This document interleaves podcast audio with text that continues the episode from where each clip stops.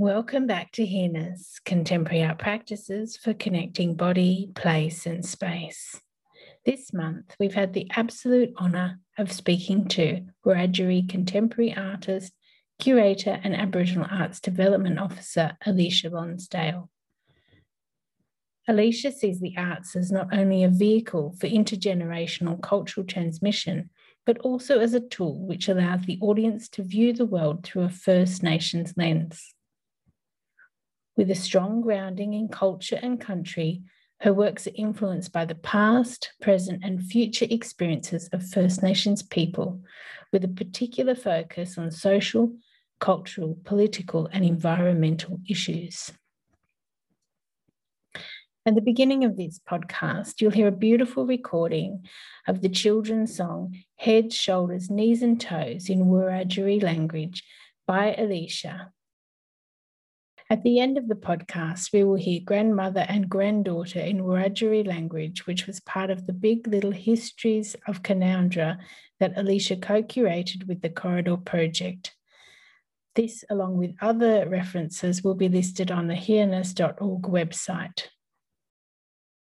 We hope you enjoy this very special episode of Here-ness released for NAIDOC Week Heal Country, which calls for all of us to continue to seek greater protections for Australian lands, waters, sacred sites, and cultural heritage from exploitation, desecration, and destruction.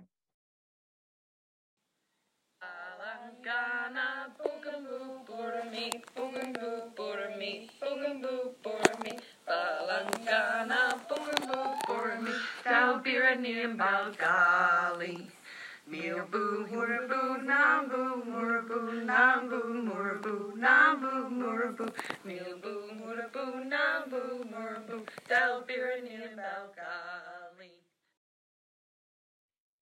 Thank you so much for joining us on Here-ness. I'm really honoured to have you uh, speaking with us about your practice. I've been following it for some time.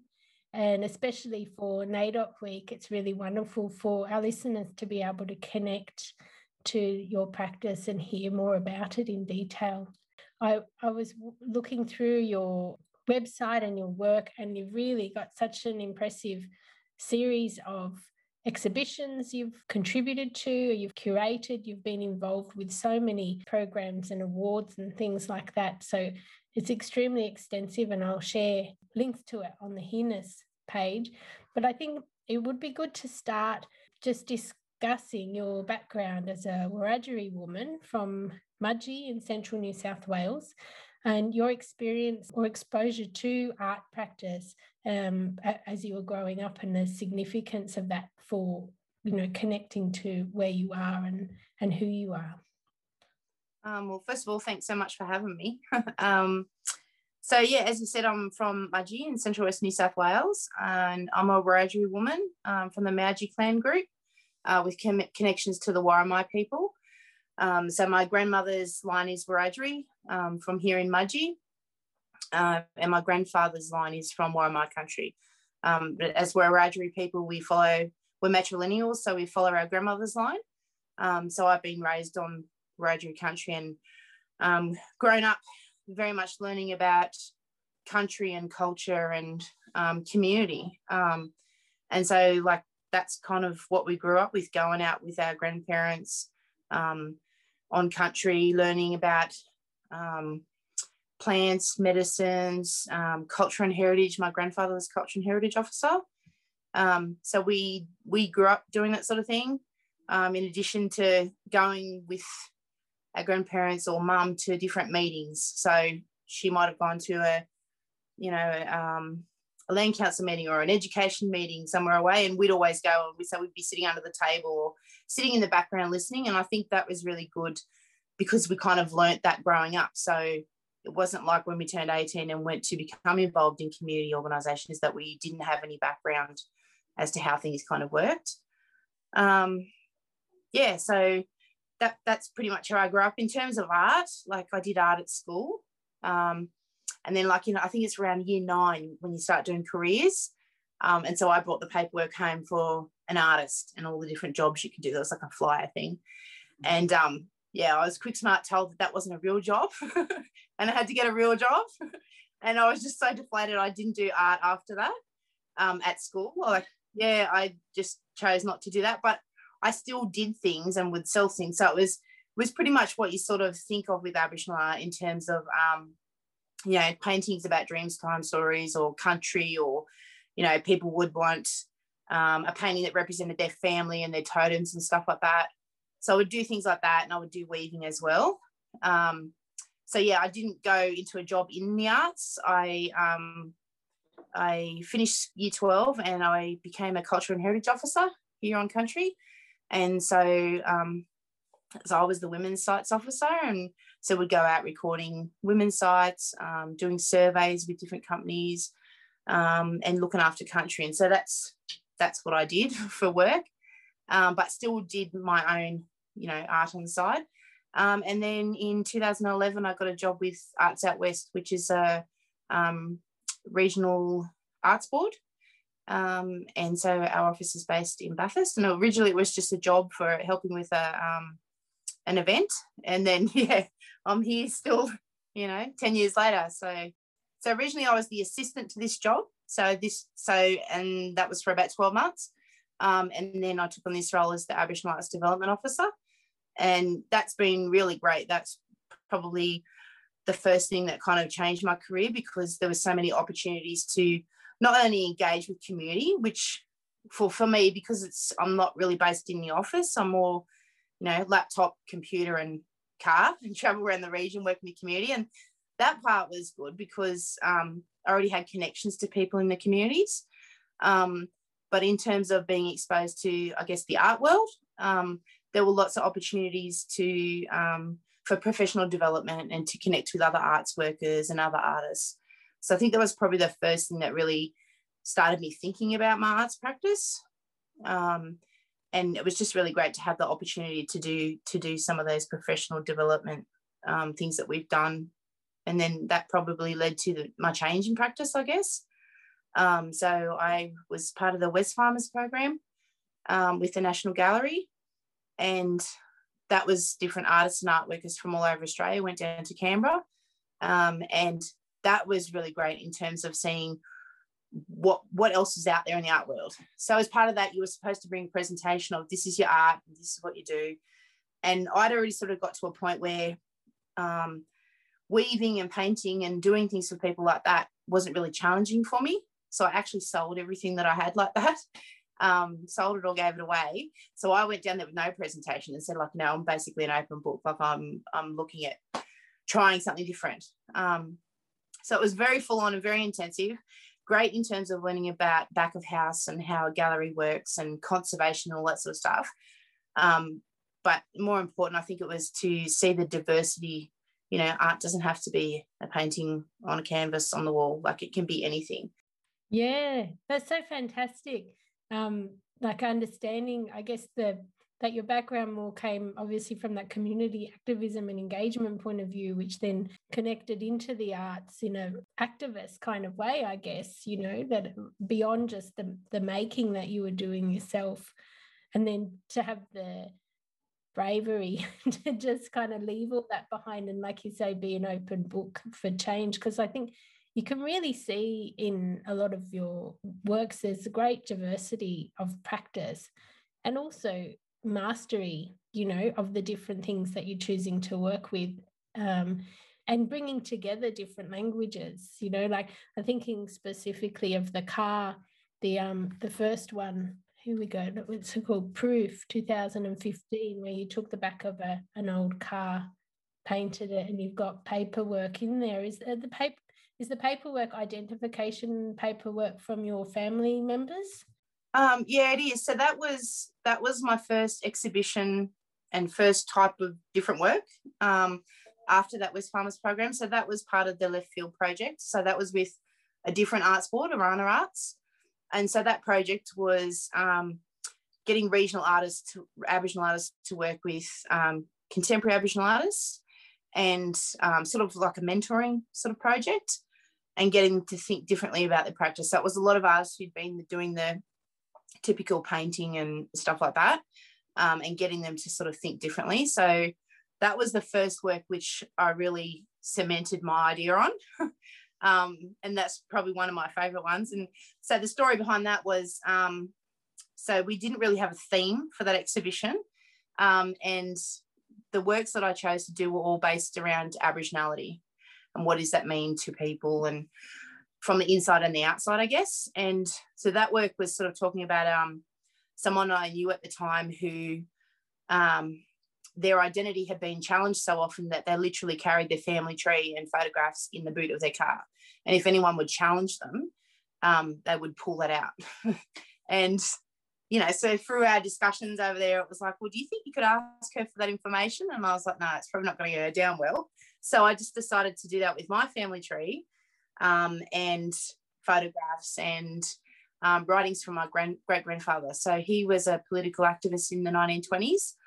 Um, and so we were always brought up with that that sort of sense of activism and fighting for community and people. And um, so yeah, I used a lot of his writings and letters that he'd written to the government and um, photographs and birth certificates and marriage certificates, all the sorts of things that people have to pull together as that proof of, of Aboriginality in terms of the paperwork sort of stuff. And um, yeah, I decided that I was going to use the car, so I went to the wreckers and bought a bought half a car, or got them to chop a car in half for me, and then yeah, came back and fixed it all up, and yeah, so it's so fantastic. Like it's so beautifully finished as well. Like the the paintwork on the on the card almost looks like a toy car, but you can tell it's real sized. You know, have you kept it? Have you kept the back of the car? No, I didn't keep that one. No. Oh no! Did you sell it? No, I didn't sell it, but a lady wanted to use it in her garden, so it's got plants growing out of it now. Oh, lucky lady! but yeah, yeah.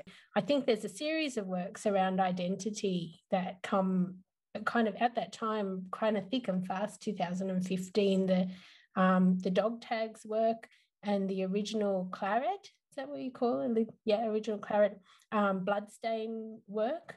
Um, and and then were you thinking of that as a collection of works or um, well that was all part of that one exhibition um, so the car yeah proof was the one that i submitted the idea on first like we only had to do one work but i had all these ideas so i just wanted to do it um, and so original claret that that was sort of talking about you know how people ask, well, how much Aboriginal blood have you got? And then you've got blood quantum testing um, that was sort of being talked about at the time that, that they use in, you know, in the US and Canada. And um, so all of those sort of conversations about that. And so that was a giant light box with um, microscope slides that had literally drops of blood from all different Aboriginal people, you know, who were, you know, from blonde haired and blue eyed through to, you know, very obviously what someone thinks of as Aboriginal. Um, so yeah, that that was what that one was. And then um, dog tags, that was with the the giant dog tags. So that was sort of talking about again that that um, I guess proof proof of Aboriginality. So it actually had um, an exemption certificate on my mother-in-law. It had my grandfather's Aboriginal certificate, my mother's Aboriginal certificate, and I was going to use mine, but I couldn't find it at the time. I literally like I've never I got it when I joined an organization when I was 18 and I'd never used it for anything. So I literally didn't know where it was, which horrified someone in the community because they were like, Well, what are you gonna do? And I was like, What do you mean? And they're like, if you can't find it, you know, what are you going to do? And I was like, it's a piece of paper. It doesn't, that doesn't mean anything to me. But for us as Aboriginal people, like those exemption certificates um, back in the day, like that's what you had to have to, to access basic things that everyone else could could access. But it also meant that while you had that, you basically couldn't associate with your own people. Um, you know, it was like you were giving up that that Aboriginal identity to be able to go into town, or you know. Um, but it kind of continues through to today, where you've got to have that Aboriginal piece of paper to to access certain benefits. Um, we're the only people in the world who have to have a piece of paper to prove who we are. You know, which is, is just ridiculous. And that's what I kind of wanted to highlight. And for us, those exemption certificates and those letters today that people have to get, they are dog tags. So that's why I kind of blew them up like that. Mm, yeah, I think it's really powerful series of works because, like you say uh, in one of your artist statements about kind of seeing the world through a you know Aboriginal lens or First Nations lens, and how what are the the different ways that you have to navigate society and um, you know things you want to do and culture um, differently, and just making these things really clear. Um, you know that people just forget about. Do you know we don't we don't know that this is going on. Do you know? Yeah, it's like you kind of walk in two worlds. You know, you have the everyday stuff that everyone has, but you also have that you know that cultural lens or cultural layer that's there as well. That that for me, that's how I've been brought up. That those things are important. You've got to think about those things when you make decisions. So sometimes things are a lot more complicated for people than just you know basic decisions, um, and that can be because of their cultural values and and how they've been brought up and stuff. So yeah like I'm just wondering about like the act of well the act of making them or the process of making those works. Did that did that make you feel relationship to your identity in a different way? Like did it did the process of the art making um, help you or or highlight anything that you didn't know before? Do you feel that it was a visualization of um, a representation of things that you that you'd kind of already been thinking about a lot?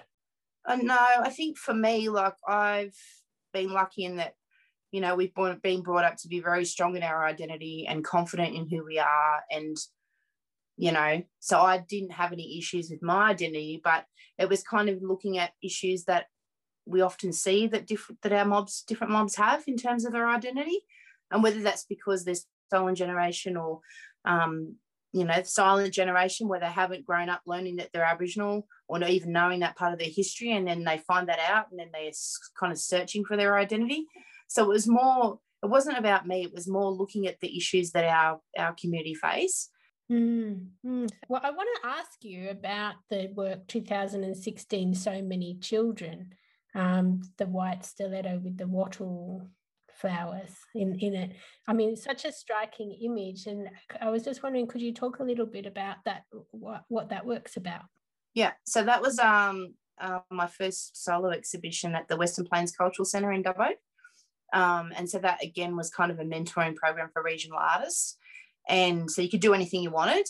And at the time, um, we were um, going to court to get some of my nieces and nephews back with um, with family. So um, it was already four four children that were under mum, um, and there were another two that were removed from my sister and were taken to another town, thirty k's away. And so we were going through the process of um, going to court, um, to get the kids so they were all together so that they weren't separated as brothers as brothers and sisters um, and as a part of that process of being you know registered as a care and having inspections in your house and you know kind of becoming a bush lawyer to figure out what the legislation means and what rights you do and don't have and interactions with the the system like it was very frustrating and very scary and it wasn't just mum and it wasn't just us. There were so many people who were having the same experience. So I chose to do the work around the out of home care system and the impacts on Aboriginal children and Aboriginal families and to kind of give them a voice. So I chose to do that through the artworks rather than through text.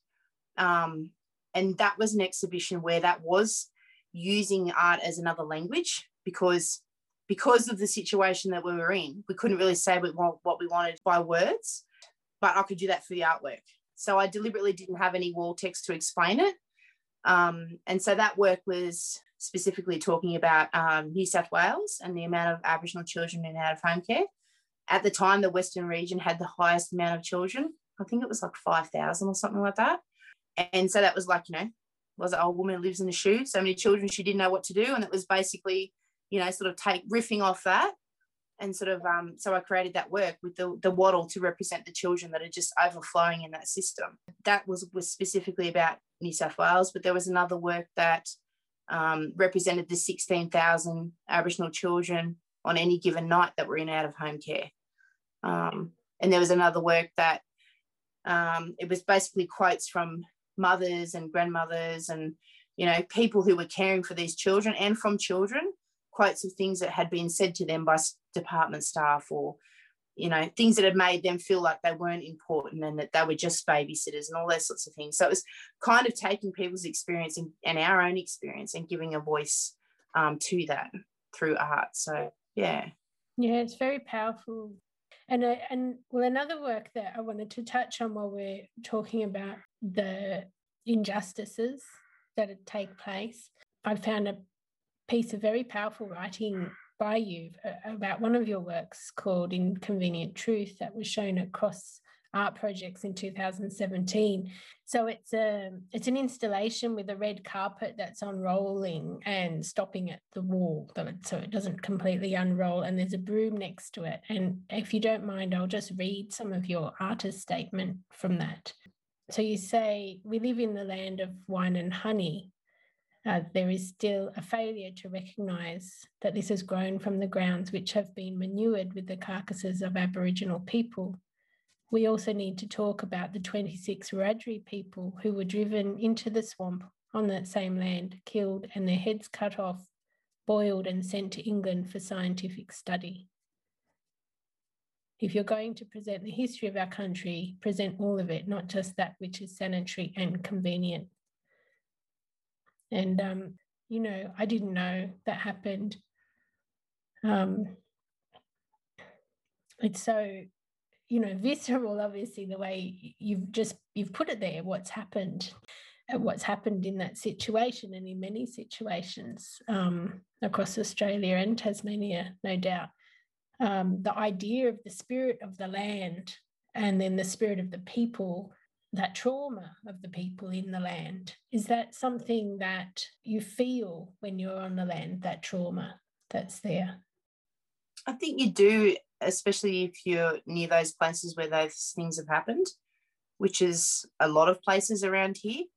That's probably the thing that Mudgee's known for is that, you know, all the massacres and this being a sorry place because of, you know, how many people were killed here. Um, you know even in terms of those those words in the beginning of that like that's from taken from two of the probably most most known comments about Mudgee area. Um, so into the you know manuring the ground with the carcasses of our people like so that's that was from a quote from a councillor um, years ago here in Mudgee. Um, and the other one about the uh, people being driven into the swamp and killed that's um, in blood in the blood on the wattle. Um, and so that's that's kind of what people know about Mudgee, that you know the way that people were treated here. Um, and yeah, for us, it is it is very very traumatic, and you know there are those sorry places that it just yeah. And then when you have people say that, oh, you know, we just need to get over it, it's in the past. It's not that we're living in the past, but the past lives in us um, and that intergenerational trauma is passed down through through us you know from one generation to the next.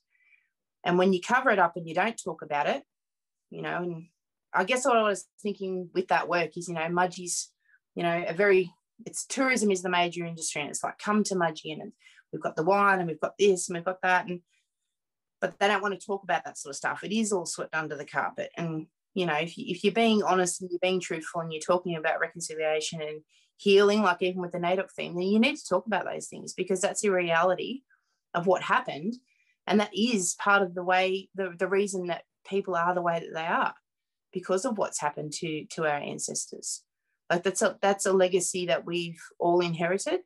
Um, and I think that, you know, people need to be able to talk about that and to express how they feel about that.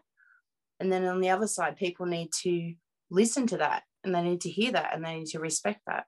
So, yeah, so I think that with the, especially with the NAIDOC theme, um, I think that's something that will be really coming to the fore, I guess, in the next probably six months in, in our area. Um, and particularly too, because there was a whole issue of um, celebrating the bicentenary of when Europeans came to this area. Um, and so there's already been debates in terms of, you know, well, they should just get over it and everyone should celebrate. And why don't you want to celebrate? So, yeah, I think that more and more that will, in towns across Australia, that will be coming to the fore where, you know, if people don't talk about it, it's just going to be a thing that sort of is bubbling under the surface. Um, but in terms of like country, like and those sorry places. Like all we can do is is try and I guess talk about that with our young ones and pass that knowledge on about that, but also heal country where we can. Um, you know, that that's all we can really do. Hmm. And I think you know this kind, this work uh, that you've made for this and talking about it, um, you know, presenting it for consumption, you know, so people can understand um, what's happened. It's so poignant because of the you know, like you say, the image of Mudgee, this tourist destination, and come and have our wine and our fine food, and people go there from the city and have a fancy weekend. But you know, like learning about this history of the place, wouldn't that be a more well-rounded, actually culturally integrated and healing experience for people when they go there? So it's not just about taking you know what they can eat and what they can drink and their experience but it's actually about forging those kind of healing relationships as well um, coming to want to learn these things as as a way of teaching our young ones as well do you know? So that we don't just keep perpetuating the same ignorance. Yeah. Well the theme for that exhibition was it was basically um, a group of artists who looked at local uh, museums and their collections. So I went to three different museums, like in Mudgee, and Kandos, and um, yeah, looked at how we were represented or not represented uh, in those museums. And it was the stereotypical primitive Stone Age tools where something was in there. Um, nothing was talked about like of, of, what had happened to our people. It was basically the Stone Age tools and no um, explanation, no connection to place for those objects. Um, you know, rather than saying that, you know, this was a Coolamon from, I know, the Cudgegong River, it was, you know, um, stone tool donated by Mrs. Brown or whatever. So it was very much looking at that we weren't represented in these collections of, of our local area um, and that that history wasn't told. It was just this is a primitive Stone Age thing where it was represented or it wasn't represented at all. Mm. Do you think it's shifting at least within the education system of young ones? Be you know, has it has that changed at all in Australia? Like, because I know growing up that we that's all we learned about was different tools you know like we, there was no history there was no politics there was no discussions about massacres there was nothing like that and do you, do you know whether it's changed because i know you have some young children under your care I think it's it's a slow process, and and I think where you have Aboriginal communities that are proactive and working with schools, um, that's where you bring about that change. Like we've made a real effort to work with our schools here, and they've been great in terms of like having cultural awareness with our community, um, going out on country with us, learning about history. For a lot of them, I think it's um, a fear of doing or saying the wrong thing, and therefore they don't do anything. But for us, I think you know we'd rather them ask questions and you know the only stupid question is you don't the one you don't ask. So we'd rather them ask and then we might say well that's not appropriate. You know you can do this. So we've sort of worked hard on those relationships and i know that people are doing that in lots of different communities. Um, so i think it is it is changing um, but it's just not as fast as we would always like it to be. Um, and and i think a lot of it is you know where people don't necessarily want to change or they still want to teach about Captain Cook discovering Australia. I think seeing other teachers doing it and other schools doing it, I think that kind of encourages them to to change too. And I think too, like that cultural education on our terms, like we've done a lot of that here in the community, where we bring them on our turf and we teach our way, and it's not PowerPoints and papers, and that can be very disconcerting to people who are used to that sort of like PowerPoints and handouts and it's deliberately putting them in you know in our ways of learning and teaching which is talking and listening and you know um, listening and really hearing what people are saying. So i think there's great value in community doing that because you know, to me where someone goes online and does that sort of thing or they're bringing in an expert from somewhere else to a community who they're not part of the community they don't know the history of place to me, that's not as effective as where the local people who live on the ground, who know their history, who know their culture, that's the people who should be should be educating others about about them and how to how to engage with them. Mm, yeah, absolutely. And I think that that different ways of knowing and absorbing information and understanding um, is so important. I mean, I want to speak about some of your individual works that you've made um, that, that really clearly speak about the politics of place um, and the use and misuse of the land and kind of putting this together in um, conversation with one another in the installation, such as the 2015 disambiguation. Um, the, it's a beautiful sand circle. That's the first time I met you actually. It was shown in Cementa and you did a wonderful artist talk up on the old tennis court there explaining the work and there was different piles of of things like wheat and salt, salt and coal um, within this um, sand circle, which was, was shown again in Dubbo Artlands um, 2016 by Djon Mundine.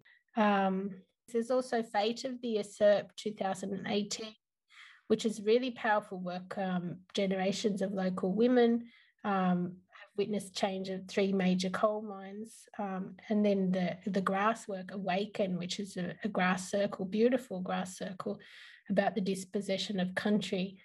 I'm wondering, in the making of any of these works, did you feel that your relationship to place changed through the making of of those works? I guess for me, it was giving voice to place. It was giving voice to place and to to history, I guess. Um, and so for like disambiguation like we basically you know uh, um we're told you can pick your site anywhere in town. And I so I chose the old tennis court and I actually used the the sand that was left there in the tennis court to construct like a series of concentric circles. And it was basically telling um, that story of place from pre-invasion to now and the impact of um, dispossession um, on people and place uh, through that work. So each circle basically represented a period in time.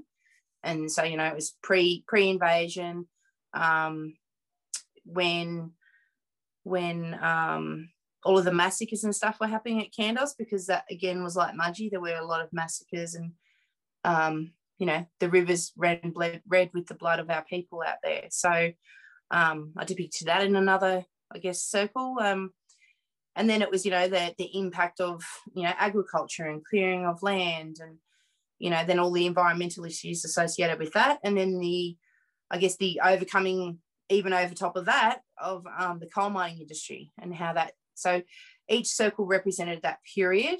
And i guess those those industries or those major things taking over from one another. Um, so yeah it was kind of giving voice to that that history of of country in that area um, and I think if, and that was one thing when I was asked to put the work in Artlands um, the following year, like that was the one thing I was a little bit worried about because I'd made it for that place and it was so specific to place.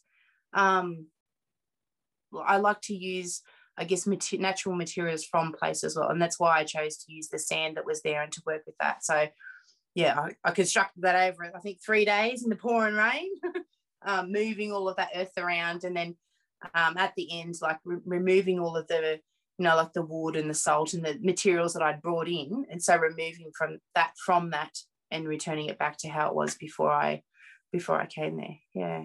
Did you want to say anything specifically about the other two? Yeah. So um, Fate of the Usurped. So that was actually talking about so four generations of my family. So diamonds for us represent gem- generations. Um, so each diamond basically represented what you know what my grandmother saw in terms of country. And so I had um, some stone tools. My grandfather um, makes stone tools still. And so they weren't taken off country, they were things that he had made for educational purposes. And so they were there to represent sites um, on country, on a very important part of country um, that she saw growing up and that they visited and that, that they still maintained cultural practices. And then the next um, diamond represented I guess my mother's view. And so um, that's when the longwall mining had come in and those places started disappearing. So some of those stone tools were gone, and you you know the um, the the lines in across it represented those long walls. And then my generation, so things that I saw as a teenager going out on country and, um, you know, uh, the sites officers and my grandparents and recording those places and then you know the devastation of those places um not they don't exist anymore. Um and then the final diamond up the top was um, representing my niece. So places that my grandmother had saw or my mother saw I'd, I'd seen don't exist anymore. Um, and then the boxes at the end represented i guess the fate of those objects you know when those places are going to be destroyed they go in they pick up all the stones they put them into boxes in keeping place and that's it you know and it's kind of you know people often think oh they're doing a great thing by having that keeping place and look what we saved for you but i guess they don't realize that I can't teach my niece about those places from objects being in a box because it's not about the bones and stones. It's not about the objects. It's about the cultural landscape. And place is what makes those things um, important. That's part of all part of that story. And you kind of can't showing one without the other. Um, you know, it just does. It doesn't have that same that same thing. Like um, she will never be able to go to those places and learn like I did off my grandmother and like my mum did off her mother and grandmother. So that's what that work was talking about. Um, and I think like with a lot of my works, it was it was things that was happening in the community at the time. So um, at that time, we just had um, a collection of stone tools returned to country after I think it was 25 years they'd been away for.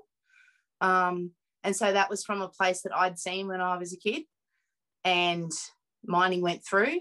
Um, at the time, it was the first time community really had to um, have a say that we don't want this place destroyed. And they really thought that by saying no, we don't, and writing letters and all that sort of stuff, that, that they would change that outcome. And it was devastating for the community. Like I remember just seeing how upset people were that that didn't happen and then it was decided that that place would be destroyed. And so all of those artifacts were taken and were off country for 25 years to be scientifically studied and they had just been returned. So that kind of inspired this work. And like when I've had to do, um, you know, different talks about my work, I've kind of realized that from from doing that sort of thing that when you've got to look at your work and think about what you're going to say, um, I've kind of realized that, yeah, I tend to do works that um, reflecting what's going on in community or in family at the time. So, yeah, that was definitely one that was that was relevant at the time. Mm and the um and the awaken gamara gamara work um it's beautiful grass circle. Um and you know the, i mean the shape of it's wonderful. And and this idea of bringing back the ecological knowledge um that we've you know lost. Um so it was that was for the river arts festival in forbes. So i talked to community there about what sort of story they wanted to tell. Um, and they'd been doing a lot of work around um, uh, Wiradjuri language. So reclaiming Wiradjuri language and teaching kids and um, generally in the region there'd been a lot of work done on uh, reintroducing the skills around cultural burning um, and identifying native plants and grasses and that sort of thing. So um, I talked to community first uh, before I decided on that work. Um, and so like literally two, three days before the exhibition, I didn't know what I was going to do. Um, and that kind of didn't come until I had to go and put it in. And I drove back and forward each day. And that was kind of where I'd think about, you know, the conversations I'd had that day and what I was going to do. Um, so I decided to use the grasses, native grasses, to kind of tell that story about the dispossession of country and culture and language and, you know, knowledge about bush foods and medicines and all those sorts of things. And um, then the reclamation of that and the bringing back of that to people. Um, so the grasses in the middle were native grasses. So, and they were collected from from country. So I had permission to take that. So I literally on the second and third day um, of going to set up, I would collect the grasses on my way over. So I'd leave early in the morning. Um, I had permission from where to where to get them from, and so basically the middle of that spiral shape was the natives, and then it was introduced species, and then it was the bringing back in back of those native um, grasses by the end of that spiral. And so for me it was that was kind of representing that you know that reclamation of um, cultural knowledge by people and community. Yeah. Because mm. I think you can also see that um, like a really deep connection with place and where you're working over longer periods of time um, being promoted by you for other people to do in your curatorial works as well, specifically the cool burn one, which relates to the idea of the, the, the burning or the care of the land through the, the burning process. Um, I'm wondering if we talk a little bit about the way that you work as a curator and how much um, of your personal practices uh, or your cultural practice of connecting to place um, affects the way that you devise these curatorial projects or the way that you execute them, bring them into being. Yeah, definitely. Like I, that was so that project was the first time I'd collaborated with um, the Corridor Project. Um, so Phoebe Cowdery was my um, co-curator on that one, and it just came about from conversations. Um, at the time, the local land services was uh, really supporting bringing that practice back into country. Um, so they'd brought a fire practitioner, uh, Victor Steffensen. They brought him down, and you know the local mob around Cowra and Orange were getting you know trained up in that and learning about country and learning about all the things that you have to learn about when you're doing that burning. So it's not just go out and light it up whenever you feel like it's you've got to learn all these other things to be able to do that burning. You've got to learn about, you know, um, sky stories and, you know, how to read the stars to be able to tell when you can burn certain parts of country or to understand about the animals because that, you know, you've got to know um, when the emus are laying from the the emu in the sky, you know, when the emus are laying, so then you know you can't burn stringy bark country, that sort of thing. So it was, it was that was going on in community, and it was just, um, you know, of real interest to both Phoebe and I. Um, and so basically, we hatched a plan to bring together um, Aboriginal and non Aboriginal artists and to give them immersive experiences on country, both on Wiradjuri country, and then we also took them up to Cape York um, and just to get them to to be in immersed in community and to talk with people and then to come back and create work based around their experience. Um, and it was just i find it's a really good way to do it. And i think there's so much value in in people engaging that way. Um, and it didn't necessarily mean that they had to do you know the non-aboriginal artists had to do their work. Um, i guess from that cultural sp- perspective, or it wasn't about appropriating Aboriginal culture, it was about gaining an understanding of country and an understanding of cultural practices, and then them creating work around that. Just on that topic, when you mentioned um, the cultural appropriation, you know, like bringing non Aboriginal people to work with Aboriginal people and experience country um, in a new way uh, I'm wondering where is that line between reflecting upon honouring, paying homage to, and then appropriation? Like that's something we've really thought about in terms of the artists that we chose. Um, you know, we wanted people who could get along as a group because you never want to take people away and they all can't get along. So that was part of it. But it was also in terms of, you know, were they respectful? Were they people that we could take to community to establish real relationships with, to have conversations with?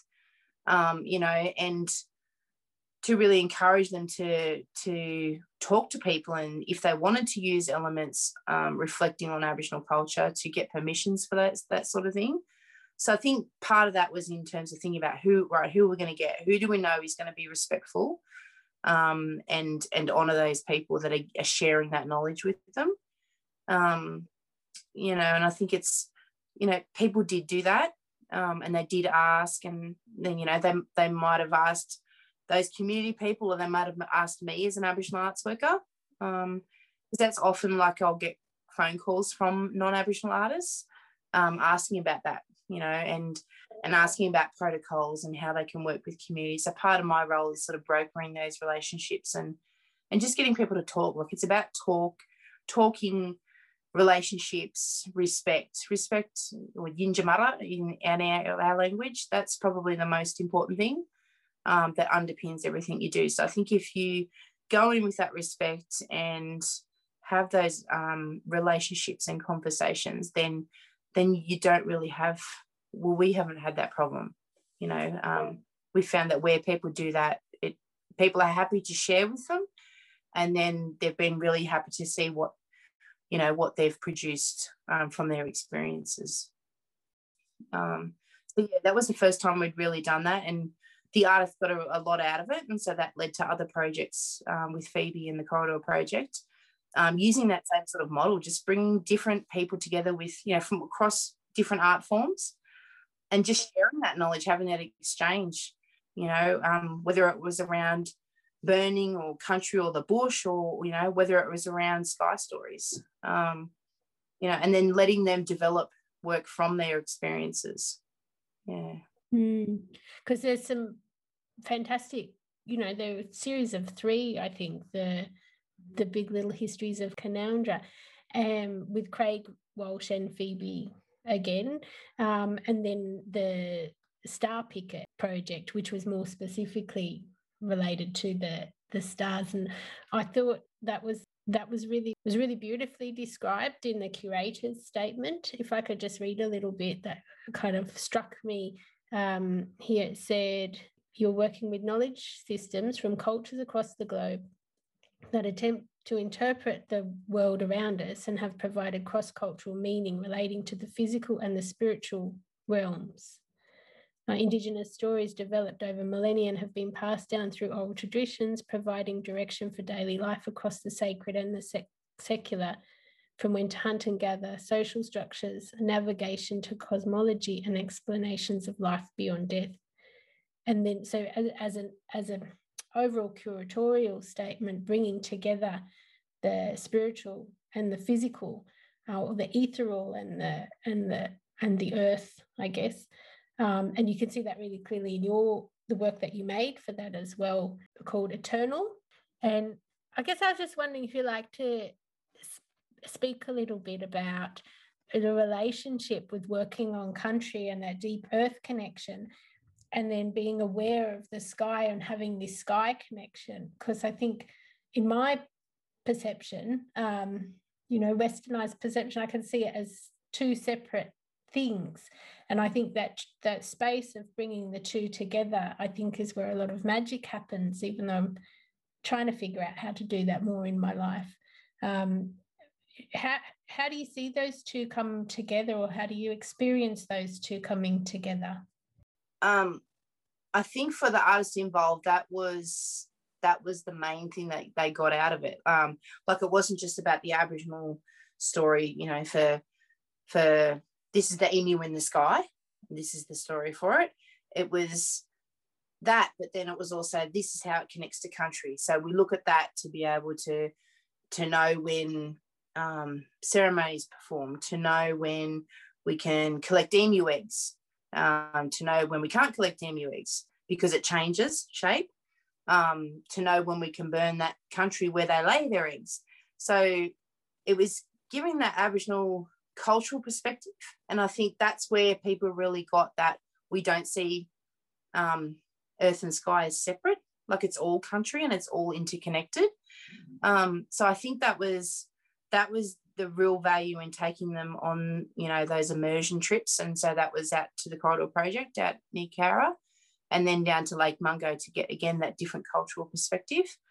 Um, but I think too that the other thing that I thought was really great out of that project was the different artists sharing their um, their I guess connection or their interpretations or values when it comes comes to the stars. And so, you know, um, one artist had a real fear of that when she was a child. You know, to her that that was a fearful thing. Um, so it was really interesting to just hear different perspectives and different, I guess, stories from from all of the artists um, and then for for them to be able to develop work in that way. But yeah i definitely think that they that it kind of unlocked for them that it's not just the stars up in the sky and that's it um, that it is all interconnected for us. And you know and in terms of my work that was very much talking about um, that you know when when we pass you're not just dead and in the ground like and you know it's not just um, you die and go to heaven or hell. It's for us it's you know you when it's your time, you pass and you return um, uh, through through through this certain part of the sky. You return to the spirit pool and you wait for your uh, you re-energize and wait for your time to to be reborn um, until you choose your parents for, for the next life. So that's kind of the angle that I chose. Um, in the gallery space, it was actually a large work that um, it had campfires to represent, you know, those campfires of the sky people. Um, darkened walls, which yeah, that was challenged. I didn't want to paint the walls, but I made him paint the walls to kind of create that space.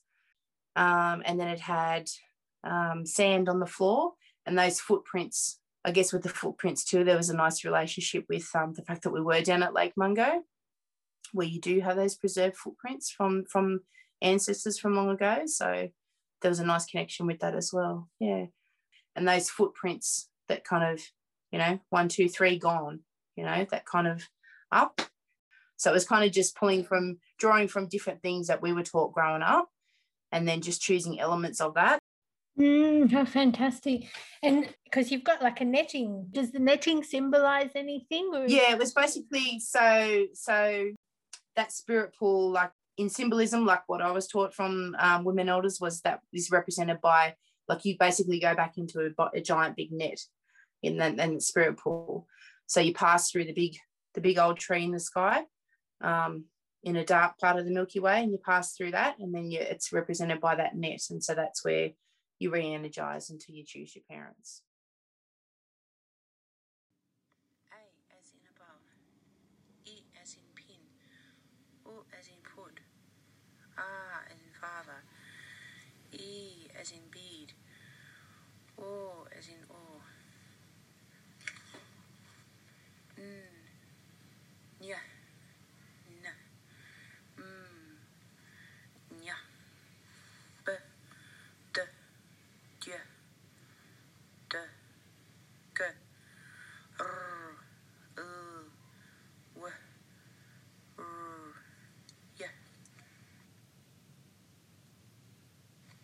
Babin. Babin, Miri. Miri,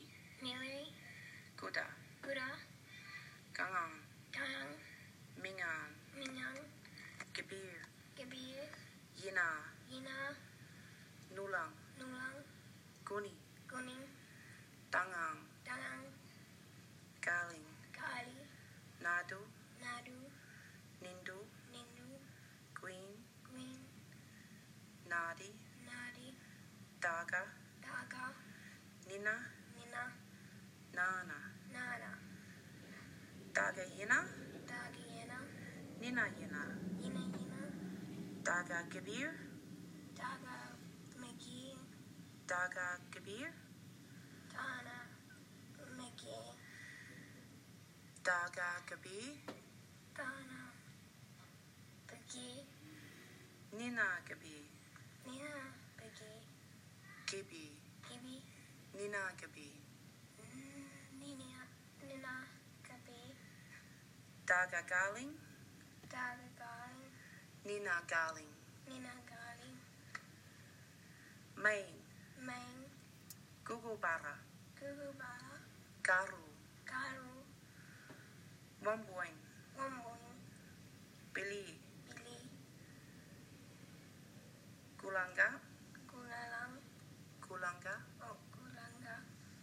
Goya, Goya, Gadi, Gadi, Pujan, Pujan, Dinawan, Dinawan, Tundu, Tundu.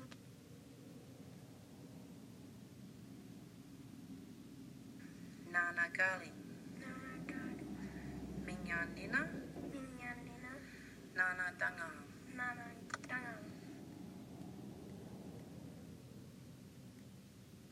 Dada Dangang,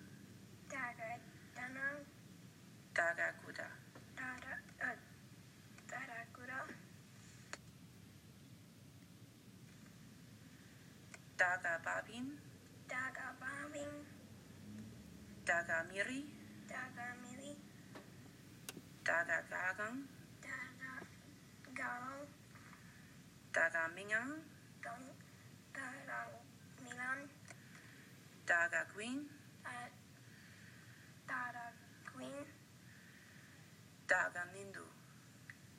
Dada Ninu, Nina Nadu. Nina Naru,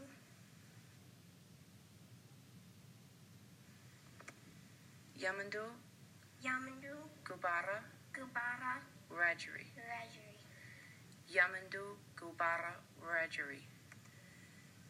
Yamandu Yamandu, Gubara Gubara Wiradjuri. Wiradjuri. Now together. Yamandu Gubara Wiradjuri. Yamdu Gubara Wiradjuri. Nadu Galba Wiradjuri Yali. Nadu Galba Wiradjuri. Yali. Nadu Galba Yali. Yali.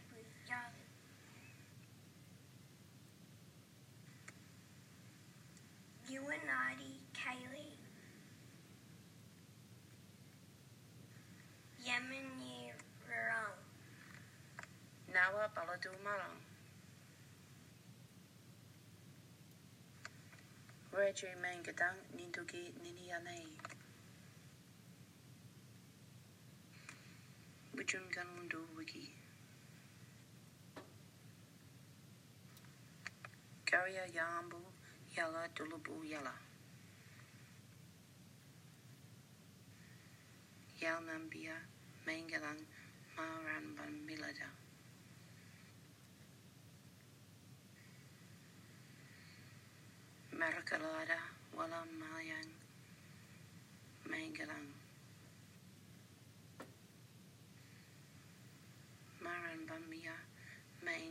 panggung. Wanana Gilara hilara, não hilara.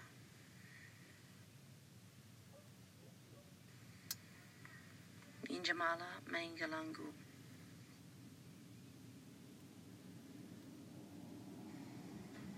Pangiala. Nanada Garaigu Pelagalangu. Yandu Karaybu Bilaglangbu Nanagiri